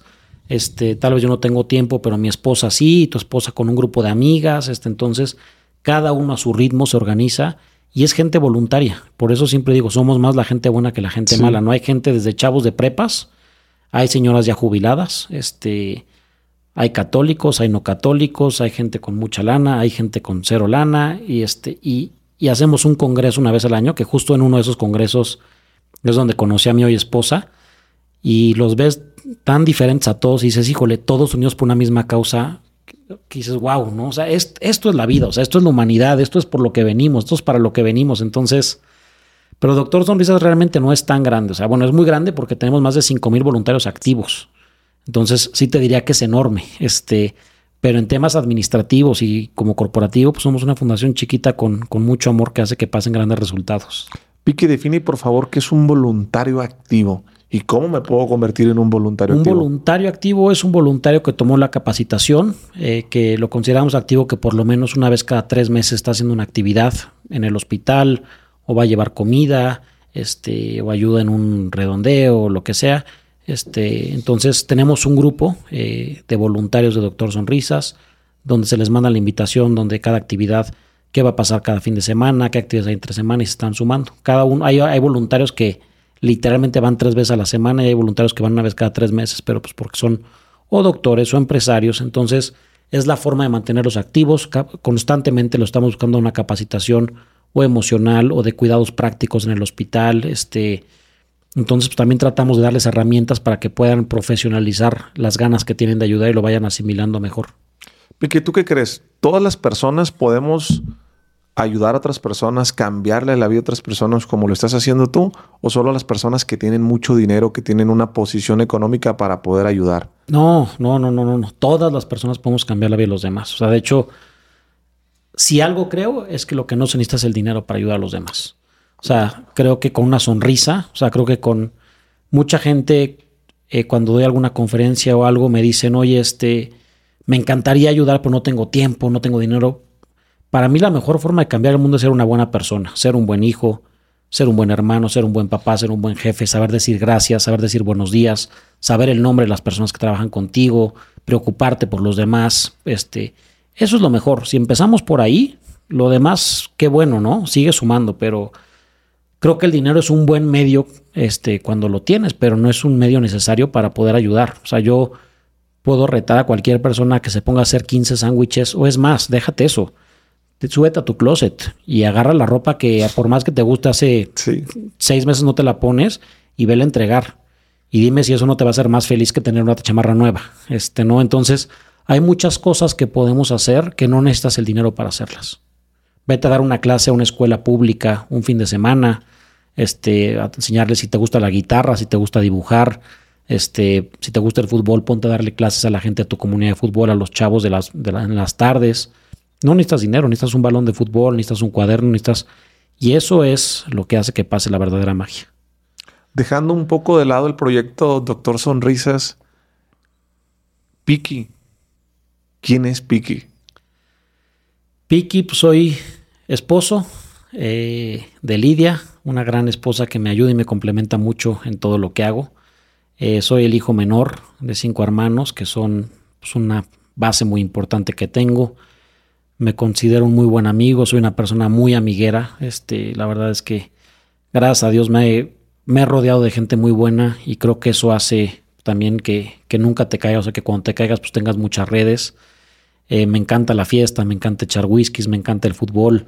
Eh, soy muy apasionado, este, ¿no? Cuando trato de hacer algo, trato de hacerlo hasta el fondo. Este, me considero una persona muy feliz. Siempre trato de estarme riendo, siempre trato de ver la parte positiva. Eh, muy soñador, ¿no? Eh, no creo en los nos, creo en los como sís. Eh, creo mucho en la sinergia, creo mucho en, en sumar, en cómo, cómo poder sumar a más gente, cómo poder contagiar a más gente. Eh, creo que eso es un poquito una descripción de Piki. Piki, ¿en quién te has convertido estos veinte años de crear Doctor Sonrisas? ¿Cómo ha cambiado? Pues creo que una persona más consciente, un poco más humana, este... Híjole, está buena esa pregunta. Este, pues creo que sí, creo que aprender a ver o aprender a amar al prójimo como a mí mismo. O sea, creo que he tratado de, y no siempre, no es fácil, ¿no? Tampoco crean, hay veces que de repente también tenemos días buenos, tenemos días malos, sí. tenemos años buenos, tenemos años malos. Este, Pero siempre, por ejemplo, hoy, hoy mi rol en Doctor Sonrisas es diferente. Hoy mi rol es estar más eh, pidiendo dinero, buscando cómo, cómo mantener lo que tenemos, ¿no? Y algo que me ayuda mucho y me complementa mucho es mi esposa. Mi esposa sí tiene un trabajo en Doctor Sonrisas donde ella va tres días a la semana a los hospitales. Entonces, acostarme con ella en las noches y que ella me platique, mira, vi a este niño y tal y tal, y vi la necesidad y hacemos un FaceTime con el niño y me, me lo presenta y platico. Eso me ayuda y me complementa mucho, ¿no? Entonces, eh, pues con una persona que creo que soy más consciente, eh, que, que, que tengo muy claro el propósito de la vida. Creo que, como te lo mencionaba, el propósito es ser feliz, y yo encontré que la felicidad es dando a los demás, y con la misión de compartir esa filosofía que tengo con más personas, amigos, gente cercana, empresarios. Yo creo lo mismo que tú, Piki. Estoy convencido de que eres una persona que te gusta y que vives el tema de la sinergia. Yo estoy tratando de hacer un... El, el podcast para mí, sabes que nunca fue la intención que fuera el podcast número uno, ese tipo de cosas, no. A mí lo que me importaba era que el podcast se llamara Sinergéticos, una palabra que yo inventé, que era la combinación de cooperación, trabajo en equipo, ayuda mutua, el bien individual está en el bien común, compartir es bueno. Ya si funciona o no funciona, pero hacer un acto de consistencia, que si un día se hace famoso, pues que la gente voltee a ver y diga qué significa sinergético, pues uno más uno igual a tres, y qué significa compartir es bueno. Y pues estamos en el mismo trabajo, ¿no? Yo desde el parte de la comunicación decir, oye, hay que ayudar. A mí me gusta mucho ayudar a los niños en, en internado. Ahora que estamos haciendo la Fundación Sinergética para ayudar a niños en casa hogar, pues es algo muy padre, ¿no? Yo, yo llevo a amigos empresarios. Eh, me gusta a mí en, en, en mi cumpleaños. No sé si conozcas esa dinámica. Si no, te la recomiendo que la hagas con todos tus amigos empresarios. Fue un gran regalo. Yo me festejo mi cumpleaños y fue un accidente. Y a la hora de festejarme, pues invito varios amigos. Les digo, a mí no me traigan nada. Traigan un regalo para la casa hogar de los niños. Y la sorpresa fue que en mi cumpleaños fue una locura los regalos que llevaron. Y ya estando ahí, les dije, pues a ver, aquí hay mucha gente que tiene mucho dinero. Móchense. Eh, les voy a dar una cartita de, de un niño para que le cumplan un sueño de lo que él quiere. Pero no quiero que manden a sus asistentes ni a nadie. Quiero que vayan ustedes. Y fueron. Y la transformación que yo he visto en mis amigos ha sido increíble. Uno de ellos ya se llevó a una niña, ya prácticamente la adoptó, le cambió la vida a la niña. Y pareciera una historia bonita, pero si hace un esfuerzo, no, pues yo me emociono y digo, el siguiente año voy a hacer una fiesta más grande, cuatrocientos por ciento más, hasta que un día hagamos una fiesta de veinticinco mil personas para que se haga el impacto. Y me he dado cuenta, coincido con lo que tú dices, la gente es de buen corazón, hay gente más buena, pero la gente no se informa. Si no hay, si no hay estos, yo le llamo pescadores. Tú eres un pescador, Pique, donde jalas a mucha gente que le has ayudado, ¿no? Pareciera que estás ayudando niños, pero a la gente que hace esa sinergia se ayuda. Yo te quiero pedir un consejo y una recomendación, porque tú tienes veinte años en esto. Yo voy empezando. ¿Cómo le podemos hacer para que más personas buenas que están allá afuera? Ahorita mientras te estoy viendo atrás de ti, hay muchas casas, edificios. Allá hay mucha gente que no conoce Doctor Sonrisas y que cuando conoce y ve la realidad quiere ayudar. ¿Cómo podemos hacerle para que más gente se inspira? ¿Qué dinámica se te ocurre? A mí se me ocurrió el cumpleaños, ¿no? Pero quisiera saber qué estás haciendo, que tú te mueves en un mundo de fundaciones. ¿Y sabes por qué te lo pregunto particularmente? Porque yo tengo mucha gente que me sigue, que tiene fundaciones y están tronadas, Piki. No saben pedir dinero, güey. No, no saben, están tronadas. No, no, la claro. Dejan de hacer. Tienen muchas ganas, vergüenza, no saben de marketing, no saben. Entonces, si te fijas, pareciera una pregunta, pero son varias porque quiero resaltar. Eh, si te pusieron como caso de éxito, Lipá, es porque lo has hecho bien. Sí. Y quisiera que agarrar tu cerebro y, uff, para que la gente que nos está escuchando diga, pues por aquí, por acá, ya no. Paso uno, paso dos, paso tres. Mira, la regla de oro que una vez me la dijeron, no estás pidiendo para ti, estás pidiendo para los demás.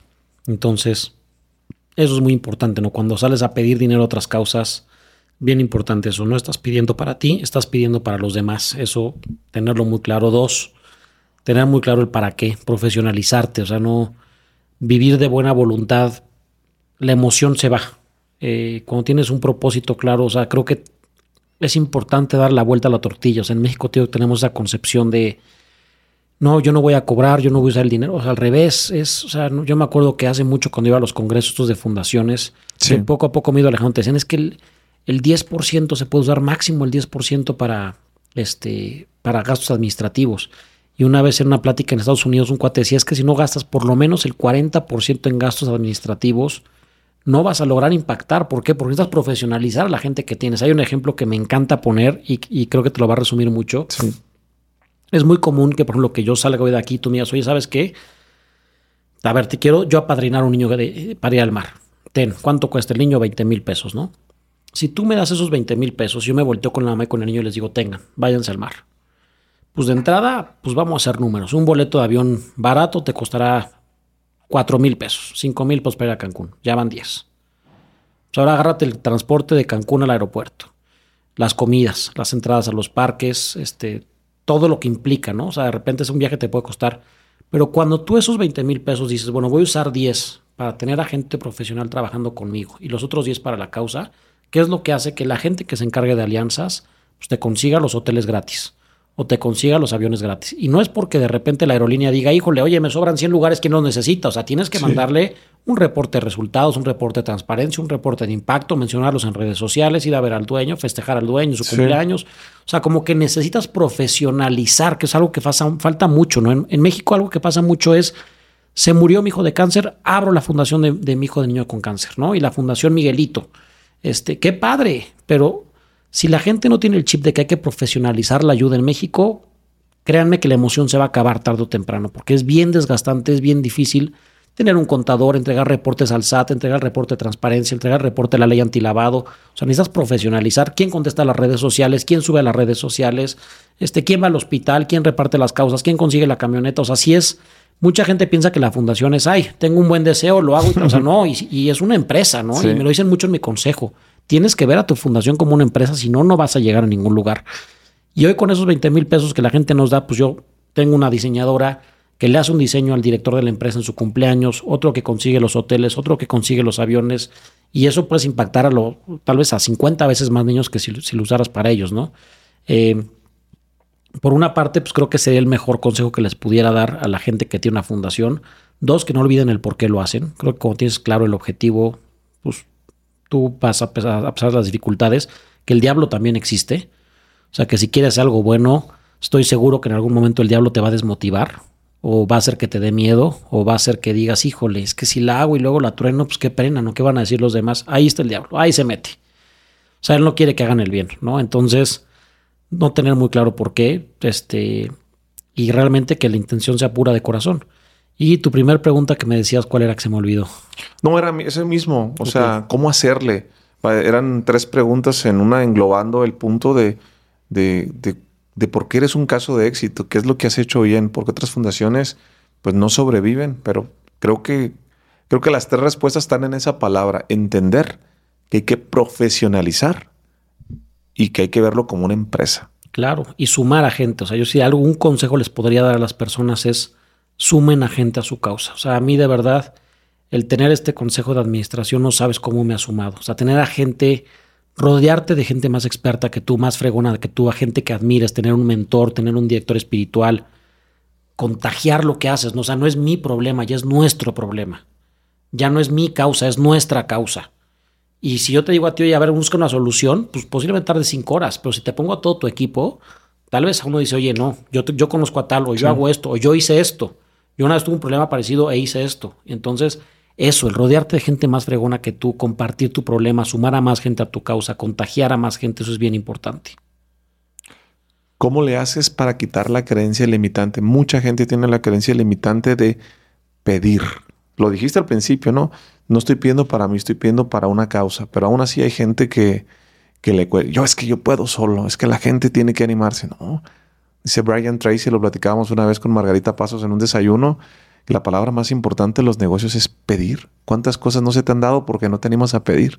La clave está en pedir ayuda. ¿Cómo te enseñas a pedir? Me acuerdo una vez en un curso que hicimos que ponían una dinámica bien interesante donde ponían un, te ponían en medio de un laberinto y te ponían a ciegas, ¿no? O sea, te ponían, sí. te cerraban los ojos. Y decían, hay una sola regla. Es solamente puedes hacer una pregunta. O sea, hay una salida busquen la salida y solamente pasa una pregunta. Levanta la mano en silencio y cuando... Y tú veías a la gente cómo se mataba por buscar la salida y buscaban una llave o buscaban algo. Cuando tú levantabas la mano, te decían en silencio y te quitaban el, el antifaz sí. y te decían, la salida está en pedir ayuda. Y que te sacaban. Pero tú veías a gente de verdad siete horas sin pedir ayuda y lo veías buscando y decías, híjole, porque él se daba cuenta que ya habían salido gente del laberinto.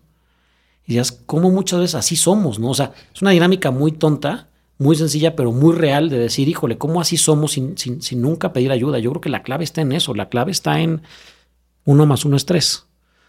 Yo uno solito no, no mm. logro el tres. Pero tú y yo sí podemos cambiar el mundo. O sea, y si tú quieres una fundación y yo te puedo ayudar, pues tal vez el resultado va a ser mucho más fácil y te borra muchos pasos, ¿no? Y si sumamos aquí a, a otros cuates que tengan otras fundaciones, pues, pues más, y más impacto, y más. Y, y si sumamos un empresario, pues venga, y un comunicólogo, puta, ya tenemos el Dream Team. Y a un político que te haga no sé qué, o sea, y empiezas a, a, a ver las cosas de una mención, de una, de una magnitud diferente. Entonces, para mí eso, o sea, de verdad, yo sí lo creo. Me encantó, el, o sea, tu, tu sudadera me fascina. Sí. El uno más uno es tres porque es real. O sea, hay que sumar.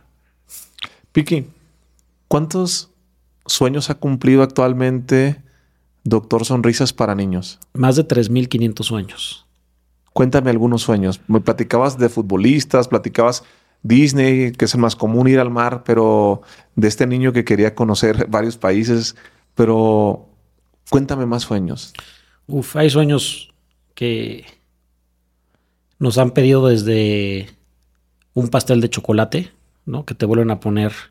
Otro niño nos decía, mis sueños, invitar un helado de McDonald's a mi mejor amigo en el hospital, este, comer un mole picoso. O sea, hay sueños que son, pero, pero los sueños... Te voy a platicar la historia. Aparte fue muy chistoso porque la historia de Edson es un sueño que a mí me encanta. El del mar creo que es el sueño porque es cuando más convives con el niño. Este, a Edson nos tocó llevarlo. Mira, es más, voy a, voy a cambiar un poco porque esa nunca la he platicado. Edson ya lo he platicado en algún otro capítulo. Ese viaje llevamos a cuatro niños. A Edson, a Eloy, a Camila y a Kader. Eh, cuando llevamos a Eloy, eh, Eloy es un niño que... que era de rock pesado, tenía como dieciséis años, estaba sí. enorme el, el chamaco. Tenía su gorrito lleno de, de, de plantitas de marihuana y rudo y así. Le acababan de amputar la pierna, entonces llegué a platicar con él, el niño rebelde del hospital, no pelaba a los doctores, pues se los agarraba a madrazos, pero pues sí, sí, sí te pone un buen madrazo, sí. ¿no? Un chavo de ese tamaño. Total, platicando con él, le dije, vámonos a la playa, vámonos al mar. Le dije, pero para que yo te lleve al mar... pues yo no te puedo llevar si no te cicatriza la pierna porque pues no me voy a arriesgar. Entonces, pues para que te cicatrice, dejas que te la limpien, te haces tu rehabilitación, te comes tus medicinas. Trato, trato, va. En dos semanas nos vamos. Si tú no pones tu parte, pues yo no te llevo y tan tan. Yo voy a hacer hasta lo imposible. Es más, yo voy a hacer, nos vamos a ir al mar. Yo no sé cómo, pero yo consigo el boleto, el hotel, todo. Nos fuimos y veníamos llegando a un parque, este... que es, bueno, un parque de, de toboganes ahí en Cancún. Sí. Y pues, muchos chavitos corriendo, muchas chavitas, ¿no? Y, y luego, luego él se voltea y me dice, todo el mundo me voltea a ver como un monstruo. Estaba en silla de ruedas sin, sin su pierna. Me dice, todo el mundo me voltea a ver como un monstruo. Ya me quiero ir, ya me quiero ir. Ya estoy hasta la madre, llévame, ya, ya, ya, ya, ya. Crisis así de repente, ¿no? Como del momento. Y entonces me lo llevo al mar.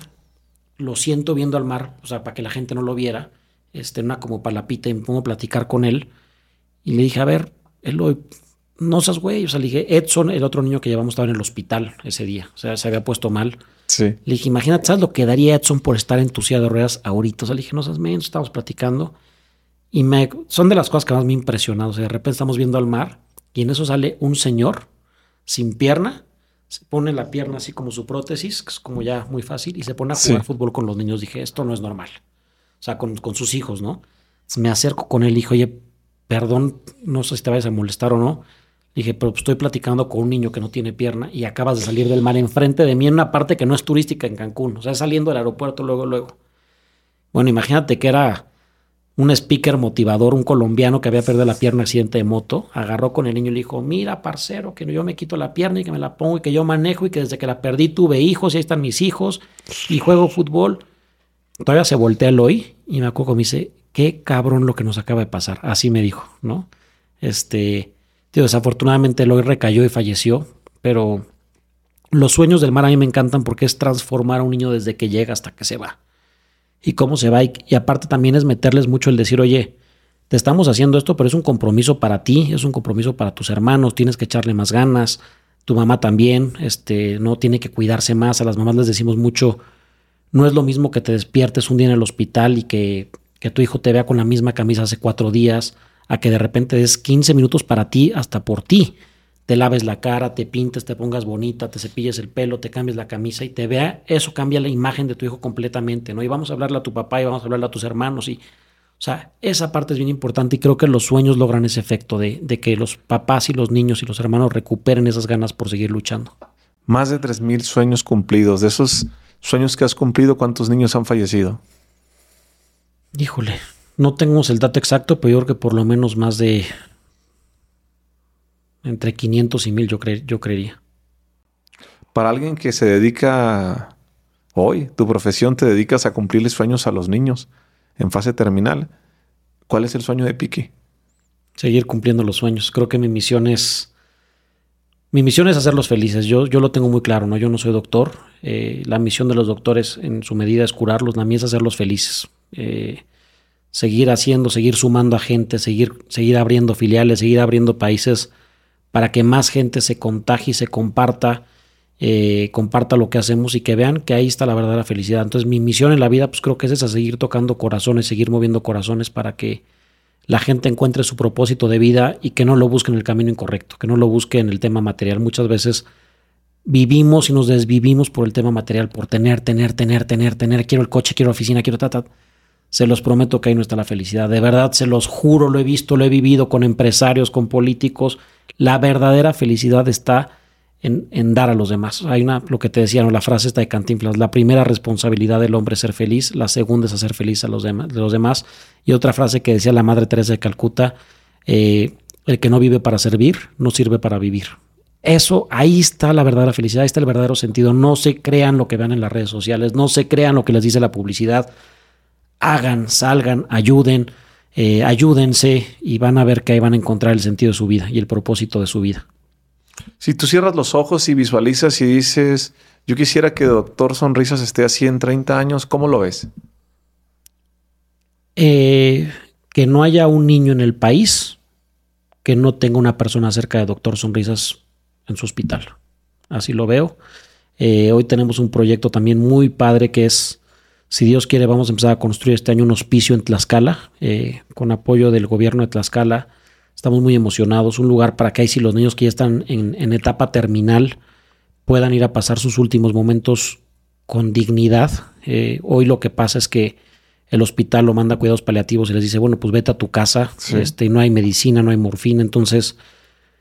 Lo que decíamos, ¿no? La muerte de un hijo va a ser lo peor y que te lo manden a tu casa y que se muera en tu casa sin medicinas para el dolor. Híjole, creo que no es digno, no es humano y, y quiero que mientras Piki exista ya no pasen esas cosas. Entonces estamos creando un hospicio para que estos niños puedan ir a pasar esos últimos momentos, tengan un acompañamiento espiritual, un acompañamiento médico, un acompañamiento familiar en un lugar muy digno y que se vayan al cielo pues sin dolor. Eh, entonces, mira, también hay otra frase que es... mi frase de vida. El día que quieras hacer reír a Dios, cuéntale tus planes. Hoy me preocupa más por qué voy a hacer mañana, por disfrutar el mañana, por ver a quién puedo compartir y contagiar mañana. Dios te va a poner sus cosas a su manera y a su tiempo. Piki, ¿cuáles son los libros que te han acompañado en la vida como tus mentores y que te han marcado? Eh, mira, te, evidentemente la Biblia, pero para no ser tan, este, tan cuadrado, te diría que me gusta mucho El alquimista. Eh, de Paulo Coelho, me fascina. El libro de la alegría es un libro que le digo a la gente sí o sí tienen que leer. Es un libro que escribe el Dalai Lama, que habla justo de esto. No lo conozco. ¿Cómo se llama? El, el libro de la alegría. Ok. Lo escribe el Dalai Lama con un obispo eh, anglicano que es Bishop Tutu. Eh, este obispo anglicano fue el que se quedó eh, después en Sudáfrica, después de Nelson Mandela, eh, con todo el tema del racismo. Eh, y hablan justos, o sea, se van una semana al Tíbet ellos dos, que son continentes diferentes, creencias religiosas diferentes, a hablar de la felicidad. Dicen es que la felicidad es un camino complicado, entonces hablan de la alegría, ¿no? Y la alegría como propósito de vida. Entonces es un libro que también les va a ayudar mucho a, a, a encontrar eso. Si alguien le sí. despierta algo esta plática, creo que lo va a resumir mucho ese libro. Eh, yo creo que esos dos son los que más, los, los que más me han gustado. ¿Qué significa este libro, Piki, que me acabas de regalar y que la dedicatoria me encantó? Y fíjate cómo la firmas. Dices, aquí está para que lo puedan ver, pero al final, lo que has dicho en el podcast, la primera responsabilidad del hombre es ser feliz, la segunda es hacer felices a los demás. Y estaba viendo algunas fotografías aquí. ¿Qué significa para ti este libro? El resultado de la suma del amor y del trabajo y de las horas de muchos, muchos, muchos, muchos voluntarios, de muchas personas, de muchas empresas, de mucha gente como tú, que también es parte de esta máquina, ¿no? El, el que alguien como tú nos dé este espacio para compartirlo y que seguramente mucha gente que nos está oyendo sí. va a ser parte, y te prometo que te voy a compartir esas historias porque de aquí siempre salen cosas muy mágicas. Eh, o sea, yo creo que muchas veces ni, ni, ni ustedes son los comunicadores, tienen tan claro el impacto que pueden lograr a tener en la vida de las personas que los escuchan, ¿no? O sea, cuánta gente... Yo creo que eso lo vas, te vas a enterar cuando llegues al cielo. O sea, cuánta gente no se suicidó porque escuchó un capítulo tuyo, cuánta gente no golpeó a su esposa porque escuchó un capítulo tuyo, cuánta gente que estaba deprimida salió a pedir trabajo y hoy tiene un trabajo increíble. Eso es difícil que te enteres. Te vas a enterar cuando llegues al cielo. Entonces creo que ese resultado pues, es un poco esa suma de tanta gente que gracias a tantas buenas voluntades eh, se logra. Es, es el resultado de eso. Piki, fíjate que yo soy una persona que me llamo Pedro y que vivo en Chicago. Este, o puedo ser una persona que me llamo Mónica, que vivo en Nueva York, o puedo ser Teresa, que vivo en Los Ángeles, o puedo ser Argelia, que vivo en España. El treinta y siete por ciento de la audiencia que escucha el podcast es en Estados Unidos. Sí, es algo muy bonito que nos ha pasado. Nosotros en Estados Unidos tenemos una audiencia increíble. Y sabes que me pasó a mí algo, y te lo quiero decir. En algún momento nosotros ayudamos a la tía Luz para una operación de acalasia. Tenía cuatro meses sin tomar agua, sin poder comer. De aquí, todo lo vomitaba. Me enteré del caso por mi suegra y un día decidí yo hacer una historia. Pues mis historias las ven ochenta mil, noventa mil personas. Hice una historia, le dije, pues ayudemos a que Lucecita vuelva a comer y vuelva a tomar agua. Está buscando dinero para una operación, ¿no? Que no tenía dinero. Ah, en veinticuatro horas juntamos el dinero. Sale quinientos mil pesos. Se juntó el dinero. Rápido. Yo iba a cometer un error muy torpe. En ese entonces todavía no traía la idea de la fundación ni nada. Fue hace como, como dos años yo más o menos. ¿Año y medio, dos años? Dos años. Como dos años. Y entonces a mí se me iba a ocurrir.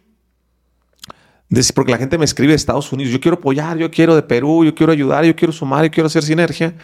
Este, les dije, ah, pues les voy a pasar mi cuenta y yo de ahí pago la operación.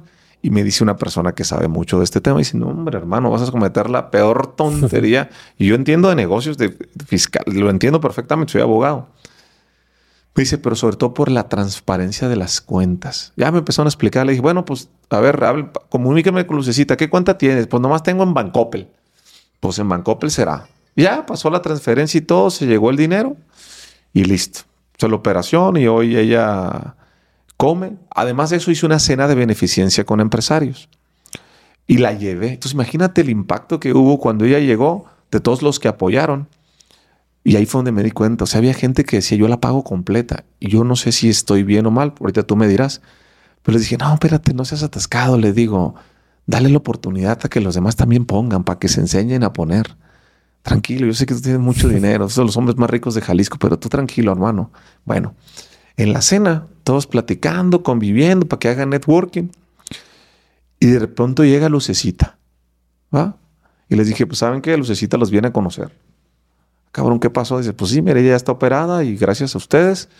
No, miras la catarsis que se hizo del agradecimiento, una cosa muy bonita que los transformó. Pero aquí viene la pregunta importante.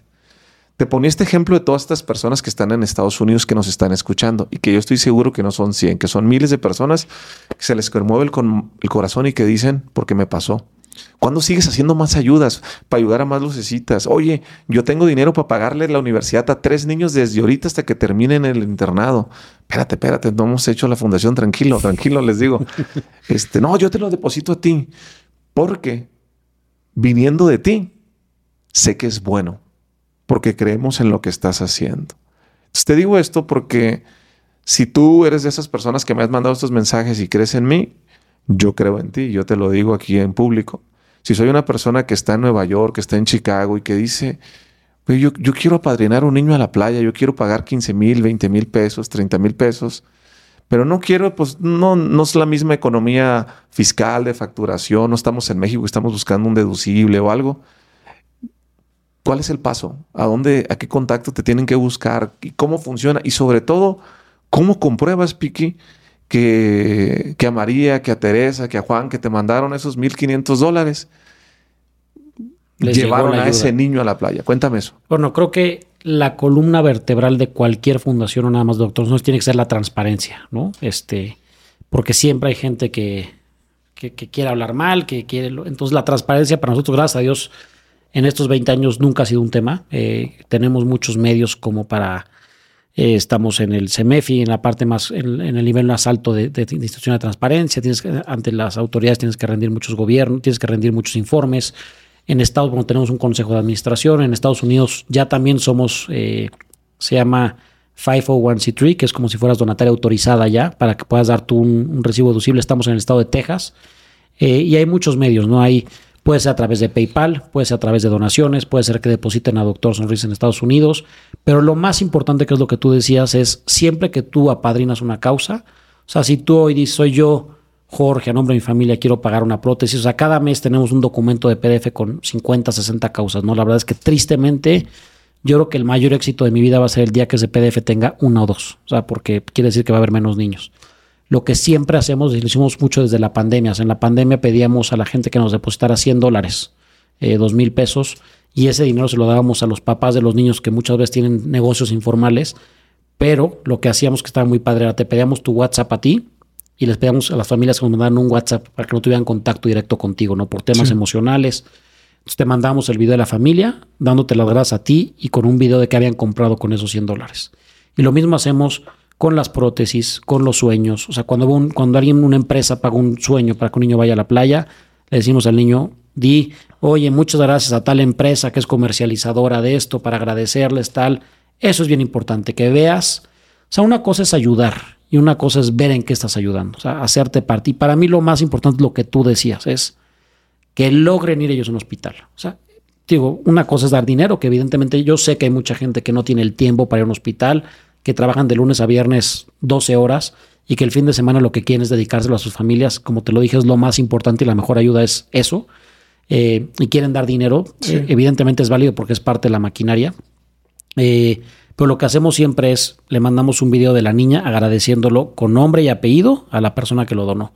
Y eso también creo que es una de las cosas que, que logres, que no nada más donen una vez, que sean muchas veces, ¿no? Porque sí. cuando tú recibes eso dices, híjole, qué fregón, que estos cien dólares, quinientos dólares, mil dólares o cien mil dólares o lo que sea tuvo un impacto real con nombre y apellido y cara. Sí. Pues que la siguiente vez, o cada mes lo voy a hacer, o cada año, o a la siguiente, no nada más lo hago yo, le platico a mis amigos del trabajo y lo hacemos los diez. Y eso pues hace que vaya sumando. Entonces, es algo que hemos hecho mucho en Doctor Sonrisas, que lo cuidamos muchísimo, este, y que gracias a Dios yo creo que por eso no hemos tenido problemas en veinte años. Y Piki, ¿cómo te puede sumar Jorge Cerratos a ti? ¿Cómo, hablando de que hay que aprender a pedir, y para que los que tienen fundación lo vean, ¿cómo te puedo sumar yo? ¿Cómo le puedo aportar para que crezca Doctor Sonrisas? ¿Cómo puedo poner mi granito de arena? Ya lo pusiste con esta entrevista, este, con esto que, que acabamos de hacer. Vas a ver, te lo prometo que te lo voy a mandar. Cuando hago estas entrevistas con gente que tiene tanta audiencia, siempre pasan muchas cosas.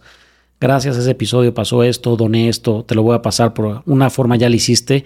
La otra, me encantaría que, que tú encuentres tu respuesta. O sea, me encantaría que tú vengas un fin de semana. Imagina, te invito con tu familia, con tu esposa, con tus hijas, con tu equipo, que estén un día o un fin de semana con los niños. Y yo creo que lo mejor es estar ahí en el campo de batalla y decir, ah, mira, yo conozco a la persona que pone los barandales, yo conozco a la persona que te puede donar los pasteles o los helados o las camisas o las gorras o las cosas para las albercas o lo que sea, ¿no? O, entonces, me encantaría de verdad que, no, dalo que por hecho. Poderte ver ahí en Imagina y que tener una foto contigo ahí en el castillo y con tu familia. No, dalo por hecho, dalo por hecho. Yo la verdad creo en tu causa, pero déjame, déjame sumarte y quiero que la gente vea cómo se pueden hacer sinergias. Ahorita se me ocurría una cosa porque no la habíamos platicado. Yo, yo te quiero sumar y quiero que la gente entienda cómo la sinergia es exponencial. Eh, yo te quiero hacer una sinergia básica, simple, cuenta, es válida. Yo te quiero apadrinar un niño para que vaya al mar, ¿sabes? Yo, yo siempre quise conocer el mar de niño y pues crecí en un internado. Yo sé lo que es tener ganas de ir al mar y que no te lleven y estar bien cerca del mar. Yo te quiero ayudar con un niño, quiero apadrinar a un niño para que vaya al mar. Pero, pero eso es, se queda ahí. Fíjate que a mí lo que más me piden... No tengo tiempo, conferencias, tengo seis empresas. Este, es, es complicado para mí dar mentorías uno a uno. Lo hago solamente cerca, en una comunidad que tengo un mastermind, pero pues no me da el tiempo, la verdad. Prefiero hacer esto de manera masiva. Para mí esto es una mentoría. Pero fíjate bien, ¿eh? De las personas que te escriban por este episodio, que se sumen, tú tienes ahí toda la transparencia del mundo, y que te apadrinen un niño en alguna causa, ¿sí? Vas a escoger a veinte personas y yo le voy a dar una mentoría uno a uno. Lo que más me piden. O sea que si tú quieres, no, no, no me pagues a mí la mentoría. ¿Cuánto cobras? Me escriben cincuenta mil o que me cobras. Quiero que me expliques de esto. Pues está más fácil. Mira, ayúdale a un niño. Tú me pasas la información y lo documentamos. Y yo... Venga. Pero lo importante no se trata de estas veinte mentorías que se puede hacer. Yo creo que si tú estás viendo este episodio, analiza que, que tal vez tú tienes dinero. Yo creo, que estoy convencido de esto. Yo estoy en la misma causa que tú. Pongamos de moda las cosas buenas. Están pateando un perro y se hace viral, güey. Hay que grabarse haciendo cosas buenas. Yo voy a los, a los internados y me grabo ayudando. Claro. Y le digo a la gente, y si tú me vas a juzgar y criticar, no pierdas el tiempo, cabrón. ¿Sí? Esto que te estoy diciendo, estas veinte mentorías, lo hago porque mucha gente allá afuera. Lo verdaderamente importante que no te dije de los cumpleaños sinergéticos es que el primer cumpleaños en todo el año yo le dije a la gente, no se hagan pendejos. Hagan su cumpleaños sinergético. Aquí hay mucha gente que tiene dinero. Entonces lo que hice es que multipliqué. Y el año pasado se hicieron sesenta cumpleaños donde pidieron para casas hogar, para abuelitos, para cada quien pidió para una causa. Este cumpleaños del veinticinco de noviembre invité cuatrocientas personas. Estoy contabilizando. Ya van cuatro fiestas sinergéticas. Entonces yo digo, imagínate, eh, lo que uno puede hacer es muy poco, pero si entonces inspiramos a la gente a que lo haga.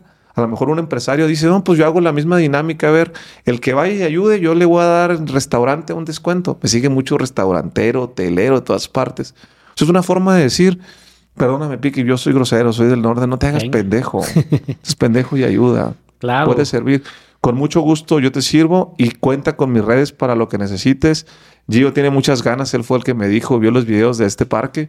Y yo encantado de que vayan mis hijas y de que y de poderte sumar de corazón. De corazón te lo digo. Siempre es un placer y siempre es una motivación conocer personas como tú, con esa iniciativa, con esas ganas, con esa transparencia de también querer ayudar. Son de las cosas que también, créeme que de este lado, cuando, cuando ves los caminos difíciles y la ves complicada, dices, somos muchos los que estamos aquí, ¿no? Y conocer gente como tú, la verdad, siempre es un, un placer y vas a ver el resultado que va a traer esto. Te voy a mandar la foto de los niños sinergéticos en el mar, este, para que la tengas ahí en tu oficina, que, va, que gracias a esto, que alguna vez fue una idea hacer un podcast chiquito, como tú dijiste, y tú mismo lo decías, ¿no? No, no era mi intención. Creo que el que hoy es el número uno es por esa intención que tuviste. O sea, si hubieras querido hacer este podcast con la intención de que fuera el número uno para ti por ego, no hubiera llegado nunca. O sea, creo que el impacto que tiene este podcast es porque la gente ve algo más allá que lo que tú les puedas decir o compartir, ¿no? Porque ve... ve que hay un propósito, este, ¿no? Y el propósito de cambiar a las demás personas y el propósito de, de tu empresa, que es uno más uno es tres. Eso es ayudar. ¿Qué significa para ti uno más uno es igual a tres? Eso, lo que es Doctor Sonrisas, el, el, el, las sumas multiplican, el crear lazos de ayuda, el, el, el poder llegar a más gente con una iniciativa propia. Piki, si te pusiéramos un micrófono y en este micrófono trae traductor incluido, te escucha todo el mundo. Y te dicen, tienes un minuto para darle un mensaje al mundo. ¿Cuál sería tu mensaje? Va a estar repetitivo, pero que dejen de buscar la felicidad en las cosas materiales, que dejen de buscar la felicidad o se dejen de comparar con la gente que ven en redes sociales. Esa no es la vida. Eh, que se pongan a trabajar en ellos, eh, que, que primero... Para ser feliz a los demás tienes que ser felices tú. Eh, y cuando eres feliz tú, automáticamente eres feliz a los demás. Eh... que experimenten, que se, que, que se re, que me den la oportunidad de que se den cuatro horas a ir a una escuela. No tiene que ser con Doctor Sonrisas. Hay muchas causas, hay muchas necesidades en el país, pero si algo estoy seguro es que la única forma de cambiar este mundo es con, con nosotros mismos. Nadie más lo va a cambiar. No va a llegar ningún presidente que vaya a cambiar el país, no importa el partido. No va a llegar ningún empresario que vaya a cambiar este país. Tú y yo, tú y yo, tú la persona que me estás oyendo ahorita, y yo vamos a cambiar juntos el mundo, pero, pero solos no podemos. Entonces, dense la oportunidad, vayan a dar clases, vayan a llevar comida, vayan a llevar ropa y van a ver que ahí van a encontrar su propósito de vida. Me encanta. Piki, tú eres una persona que cree en Dios, lo dijiste en el podcast, dejando a Dios de lado. ¿quiénes son las tres personas que más te han inspirado y que han formado a Piki? Wow.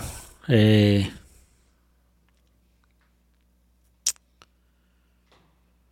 Uf. Mi mamá, creo que con su ejemplo mi mamá fue una persona que hizo hasta lo imposible por sacarnos adelante este, a mí y a mi hermana. Mi esposa, hoy mi esposa es mi complemento eh, perfecto para, para lograr hacer lo que hago y no perder la brújula. Eh, uf, este... Y me gusta mucho la inspiración de Juan Pablo segundo. O sea, una persona, ¿no?, ya más humana, cómo pudo cambiar a tanta gente, cómo pudo evangelizar a tantas personas. Este, pero creo que por ahí sería un poco mi, mi respuesta. Piki, has cumplido muchos sueños, has conversado con muchos niños, te ha tocado vivir cosas, has tenido grandes maestros, has, has vivido muchas historias como las que nos has compartido del mar, de Disneylandia, la tarjeta de crédito, pedir un pastel de chocolate, pero si pudiésemos hacer una recopilación, un resumen, que a veces es bien difícil hacerlo, ¿cuáles serían las tres enseñanzas más grandes que te han dejado estos niños que tienes aquí en tu corazón y que ves en tu vida? Ya sé que son muchas, pero ¿cuáles serían esas tres enseñanzas de estos sabios niños que te han enseñado? Valorar, valorar todas las cosas que tenemos, despertarte y valorar todo lo que tenemos. Eh, de verdad, creo que nos enfocamos muchas veces en lo que nos hace falta y no en lo que tenemos. Eh, si no eres feliz con lo que tienes, tampoco vas a ser feliz con lo que te hace falta. Valoren lo que tienen. Sí. Eh, agradezcan. La segunda sería agradecer. Despertarte cada día y dormirte cada día agradeciendo por todo lo que tienes, quitando las quejas de un lado y agradecer. Y el tercero, el vivir día a día. Eh, El que, el que cada día es una oportunidad para cambiar el mundo, el que cada día es una oportunidad para cambiarte a ti, el que cada día es una oportunidad para mejorarte.